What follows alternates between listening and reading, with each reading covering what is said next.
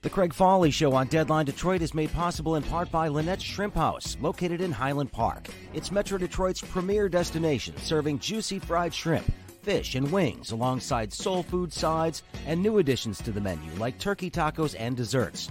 Located at 13548 Woodward in Highland Park, just north of the Davison, Lynette's is open for takeaway noon to 8 Tuesday and Thursday, noon to 10 p.m. Friday and Saturday, and noon to 5 p.m. on Sunday. Call now, get some Lynette's.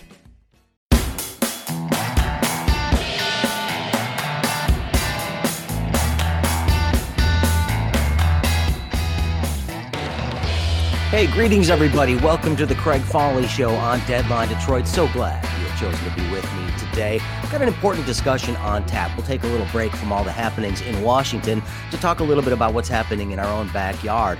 In particular, the Detroit Institute of Arts. Uh, there's an organization that's part of the DIA called the Founders Junior Council, and they have been doing some really, really important work for many people sort of behind the scenes for a long time, but they've just announced a nice gift to the museum that is going to really help when it comes to outreach in the community, strengthening the African American art collection in town, and a whole lot more. And I thought we'd talk a bit about it with two of the members of the Founders Junior Council. We have with us Angela Rogensues, who is the president of the Founders Junior Council this year, and Nate Wallace, who is the vice president of the FJC. Welcome to both of you. I appreciate you being with us today. Thanks. Thank you for having us. Yeah, absolutely. And and I, I want to start out with this because you know there are these auxiliary groups that are part of the DIA and and uh, do really important work, but again, do a lot of this stuff sort of behind the scenes. And Angela, I wanted to give you an opportunity to talk about the FJC and really what the role is uh, for this organization. Absolutely. Thanks so much, Craig. Uh, the Founders Junior Council is one of the largest auxiliaries within the DIA. It's made up of young professionals who have a commitment to uh, the arts as well as giving back to the museum we spend a lot of time um, fundraising and helping financially support uh, the DIA and its mission. Um, we also have recently um, returned to our roots thanks to um, our Vice President uh, Nate, and really have looked to uh, become more of a collectors board and contribute in a different way to the museum than we have in the past. Yeah, and and uh, that is something that I th- found really interesting in, in reading about this gift. First of all, um, instead of just raising money, Nate, I mean there are there are strings attached, I guess I should say. Uh, and I don't mean that in a negative way, but I like the fact that you are directing some of this money to actually go to improve the actual collection, especially of African American art and local, locally produced African American art from the city of Detroit. Yeah, I think that Detroit has always had a had a really deep history of, of art collecting, um, as well as as well as African American artists. So, um, being able to connect the DIA and the FJC to that history was really important. So once we got an opportunity to kind of to, to really dive into this type of work, we wanted the FJC to lead in this, you know, um, as it has done, you know, so many years ago. Um, so being able to to put this gift together and and and make it to where it is some strings attached to this, um, you know, strengthening our local art connections uh, was important, you know, in, in the time that's that is really needed. Uh, well, and it seems, Angela, too, that I mean, a lot of this is designed to really sort of, uh, I don't want to say increase the influence of the FJC, but to, to give you more of um, a say in really the direction that the museum is going in. It's not just the DIA, but uh, a lot of museums across the country are really examining their collections uh, and, and what they need to make a part of those permanent collections. Uh, talk a bit about the FJC and having that sort of um, increased influence, I guess, on, on how the museum is going to operate from a curatorial standpoint the Founders Junior Council has always been a leader within the museum, and many folks from Founders Junior Council move on to the governing board. And so it really is a pipeline for future museum leadership from a volunteer and board uh, board membership. Uh, I think from a curatorial perspective and from our influence, um, we are a very diverse group. We're probably one of the most diverse um, auxiliaries uh, within the DIA and really want the museum to be reflective of the larger community, which includes, you know, the state, but particularly southeastern Michigan, Wayne, Oakland, and Macomb County, which are incredibly diverse um, places. And so wanting to make sure that not only um, our board, but the museum reflects that. And if we can do that through our influence around um, giving and, and ensuring that more art is collected locally, then I think um, we are doing our job um, in supporting the museum's future. Well, and, and Nate, I mean, the diversity and inclusion part of this is really important. Again, is, this is not just the DIA dealing with these sorts of issues. This is museums across the world, frankly, that are that are trying to figure out how they can be more representative of the communities that they are in. Uh, talk about the challenge there and and how it is you think is best to sort of address it. Sure, I think that I think that at the heart heart of it is equity. We got to talk about equity. Um, you know, the fact of the matter is the DIA is in Detroit. You know, so um, being able to make sure that we cultivate uh, that audience, make sure that we're able to include them in everything that we do, you know, is is really important. So, um, in in really thinking about how the DIA and the FJC is going to operate, these are the things that we need to we the things that we need to address. You know, so um, you know, under under Angela, Angela's leadership, um, under the executive board and the committee, uh, we've really came up with a way to really uh, engage the community um, and really kind of start the process of cultivating the community in Detroit, as well as the larger uh, Detroit community abroad. Well, and it seems it's important too that uh, sort of the younger uh, auxiliary here at the DIA is actually sort of leading the charge on this in, in many ways, Angela. I mean, I see you smiling, sort of. Uh, having an ear to the ground, uh, especially with the young people that we're going to need in the future to support the museum, um, seems to be really, really important it is incredibly important uh, that we cultivate and develop the next generation of art lovers and supporters of the museum. And uh, all the auxiliaries, I think, do a tremendous job in doing that. And FJC happens to be very, uh, Founders Junior Council happens to be very well positioned to be able to do that with young leaders, uh, particularly folks from diverse backgrounds. When we have a strong intention of bringing folks from different geographies, different ethnicities to the table to make sure that the future of the museum continues and the future of the, the governing leadership continues to reflect the broader community. Well, let's talk a little bit about what you guys have been up to during the pandemic here, because this has been a difficult time, not just for the museum, but for everybody. Um, you know, the, the museum uh, had to shut down for a little while, but it has reopened. Uh, and obviously, you're at a lot less capacity than you could have been before. That did not stop you guys from figuring out ways that your roles and and your um, and, and frankly your fundraising prowess is able to help the museum. Talk a bit about uh, the challenge there and, and why it was important to make sure that you were still working uh, while we're all dealing with this. And either one of you can can tackle that one. Yeah, so I'll jump in first. Okay. So um, one of the things that that I mean, the museum closed, you know, so um, you know, keeping in spirit with the museum, a lot of a lot of what we did kind of came to a halt. But what it did, it gave us time to really think about, you know, what's the future of the FJC? You know, how do we need to pivot in, in this moment? How can we be, um, um, how can we be impactful in this in this particular moment? You know, so um, the things that we we're thinking about uh, not only is is in touch with um, kind of what's happening on the ground um, where we need to be positioned for you know for, for a pre-COVID world. You know, what does that even look like? The questions that we're asking ourselves is who do, who does the FJC need to be? Um, you know, in this post-pandemic world. You know, and I think that we've made the necessary adjustments to make a, a really strong pivot um, going forward. Well, Angela, you know, I, am sort of uh, intrigued to know the answer when you're sitting there trying to ask questions about what's the FJC supposed to be. Um, what do you think? I mean, have you come up with a definitive answer at this point? I don't know that we've come up with a definitive answer. And um, FJC has, you know, been around since the 70s. It's, um, I believe, the 70s, if I'm yeah. correct. Um, and it, you know, everyone's experience with the FJC over um, time has changed in what they believe the FJC to be. And I think what we're really trying to do is examine what is the legacy of the Founders Junior Council and what do we want to leave in place given um, this very um, interesting and, and opportune time to be thinking about what are we bringing forward from the past that has maybe been forgotten? And what are we looking forward to as a, an auxiliary and what we're going to prioritize in the future? And some of that will not be left up to nate and i as we will um, move on but trying to ensure that we're uh, charting a path for folks who will come behind us to ensure that um, we're bringing forward the past, but also honoring what will be the future. Well, as I mentioned in the beginning, I mean, you guys do have uh, some fundraising prowess, and that was uh, evidenced by uh, the gift uh, that was made to the DIA recently, which uh, some of it is for traditional operational expenses, obviously, but I do want to talk about the half million dollars, really, frankly, that has been set aside uh, specifically for African American art. You've got the DIA's African American Art Fund, a $250,000 gift there, um, which helps with you know, uh, curatorial uh, research, uh, development of exhibitions and things like that, some of the operational costs associated with that collection. But then there's also $250,000 for the purchase of African American art for the permanent collection. Um, is this a first uh, that you have specifically set aside money for that purpose? This is a first. This is yeah. a first. Being able to establish a local art collecting practice within the museum you know, is you know is is is amazing. You know, and, and we're really happy about being able to establish a fund and, and really be really instrumental in making sure that voices that are spectacular. We have some amazing artists in the city of Detroit, right in our backyard.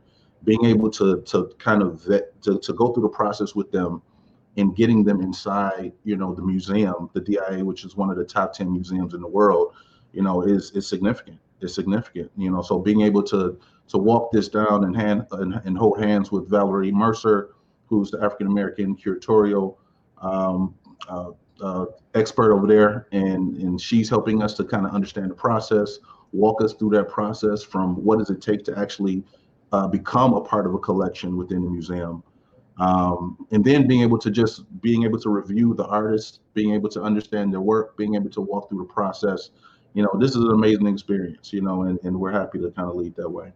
Well, and, and Angela, again, identifying uh, these people that are in our own backyard seems to be important, especially from an artist perspective, to know that, you know, a city like Detroit is looking in its own backyard for talent as opposed to going to the coasts uh, as we normally would think or, or, going to Europe for some of this sort of stuff. Uh, you know, there's there is quality work being done in the city. Um, is it difficult to identify those artists and find the ones that you think are worthy of, of being part of the permanent collection? No, it's been um, quite a spectacular experience. Both Nate and I, as leaders uh, within the Founders Junior Council, have participated in um, some of the dialogue with um, Valerie at the museum. And the artwork that has been selected for us to review is quite incredible. Um, I don't think.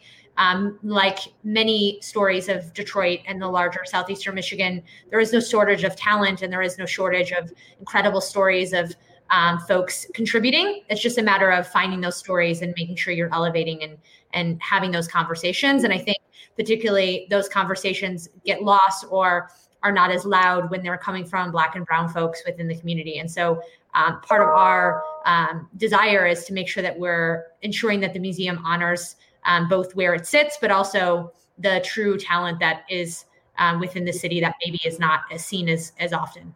Well, and and again, neither of you are curators, uh, but but at the same time, I mean, um, it, it, seems to me that it's important that uh, you know people recognize again the quality uh, and, and, the level of, of talent that that does exist, um, and, and making sure that that when you do present this stuff, that the importance of these artists and the work that they are putting out there is explained to people uh, because I think you know obviously our our overall art education in this country is probably somewhat low. I would think, um, and you know you can't you don't want to dumb it down. I guess I should say that you know so the, the people understand it too much. This is something that DI has been criticized for in the past um, when it comes to the way that they display things. But at the same time, you do need to bring it to the people in a way that they maybe understand. Uh, how much work is going to have to go into that to explaining to people why these pieces are are different or more important than something else? Well, I think it's an opportunity. I think it's an opportunity. I think that uh, for a long time, the art world has, you know, has this fog over it. Um, so being able to kind of demystify that process, um, being able to actually know the person who's creating the work um, is important, you know, so that we can be able to engage and have a really authentic conversation about the work and the process, you know, but at the same time, um, also understanding that collecting art is for everybody. This isn't just something that that exists. Um, this that that sits on this high perch. You know, anybody can collect art, and Detroit has a, a long history of, of, art collecting. So, um, so I think that through this whole process, there's some natural teachings that will happen, and I think that the whole thing exists um, to demystify the process. Well, if I could ask Angela, I mean, what has been the reaction from the art community uh, to to what you've done? Your announcement that uh, again you've set aside this much money for purchasing uh, locally produced art for the collection. I- am assuming that this has got people buzzing a little bit. Yeah, I've, we received really good feedback. I think um, it's uh, a great um, opportunity for folks again that have historically not had any opportunity to have their work displayed. Um, the museum as a whole um, has opportunities to incorporate more um, black and brown um, photographs, um, folks, artists um, that are of color. And so I think um, we've gotten, I've gotten great feedback from folks around this initiative. And this really is Nate's leadership uh, that has come forward. I am simply carrying out his vision now, but this really was his his birth um, his birth uh, his uh, brainchild and um, i think it's something that um, we all can really get behind and are super excited to be able to support um, now and in the future well, and, and again, I'm looking forward to seeing what comes out of this. Uh, and and I know there's a committee that has been set up to sort of review uh, the pieces. And Nate, you're part of that. Uh, again, along with the curator that you mentioned. Um, you know, this has got to be the fun part of this job because the raising money part, you know, you've got to do that. And, and that's a huge part of what the FJC is all about. But this has got to be a little bit more fun, Nate. Oh yeah, definitely, definitely. Being able to being able to have this type of impact is is tremendous. You know, um, because of the talent that exists in the city um, of our black and brown artists. You know, many of them who have shows, you know, all around the country. Um, but being able to have it located here you know, and being able to go to the museum and point to something that that exists, you know, within your your own backyard is a is a different sort of pride, you know. So I'm I'm I'm happy to work with Angela and, and the executive committee and, and the board on this and kind of seeing this through. Well, uh, one of the other things that uh, some of this money is going towards is uh, $500,000 to sponsor the Van Gogh in America exhibit, which is coming in 2022. I know it's been delayed a little bit because of COVID. Um, but Angela, I mean, you know, Van Gogh, uh, the DIA was the first public museum in the U.S. to purchase a painting by Van Gogh, uh, which they got back in 1922. Obviously, he is incredibly well known uh, world over, and and the kind of artist that brings people to the museum. How do you make sure that those people that are coming to see that Van Gogh exhibit then find their way over to see some of the other parts of the collection? Because that's always the challenge, it seems to me we're really excited to be partnering around um, the Van Gogh exhibit. It is a once in a generation um, show um, in the number of Van Goghs that will be on display at the museum.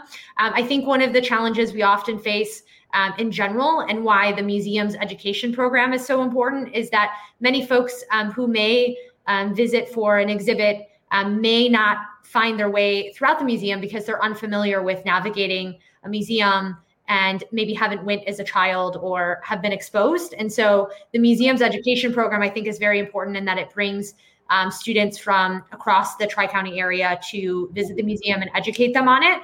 And I think um, we will do our best to um, encourage folks to participate both in Van Gogh, but all of the exhibits going forward. And uh, some of the work of the FJC is trying to uh, garner a larger presence and make sure that folks know that we're here and that we're doing great work and we're offering um, dynamic programming that um, tells stories and narratives that maybe weren't told before, um, but also telling incredible stories like the Van Gogh um, exhibit, which will be a phenomenal display of what the museum is capable of doing um, as a, an arts institution.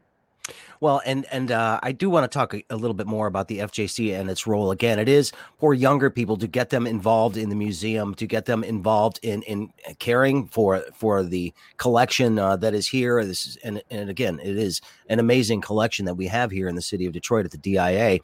Um, you know, Nate, from your perspective you know, did you know what you were getting into when you started with the FJC? And and uh, you know, tell me a little bit about your experience there and, and what it's meant for you.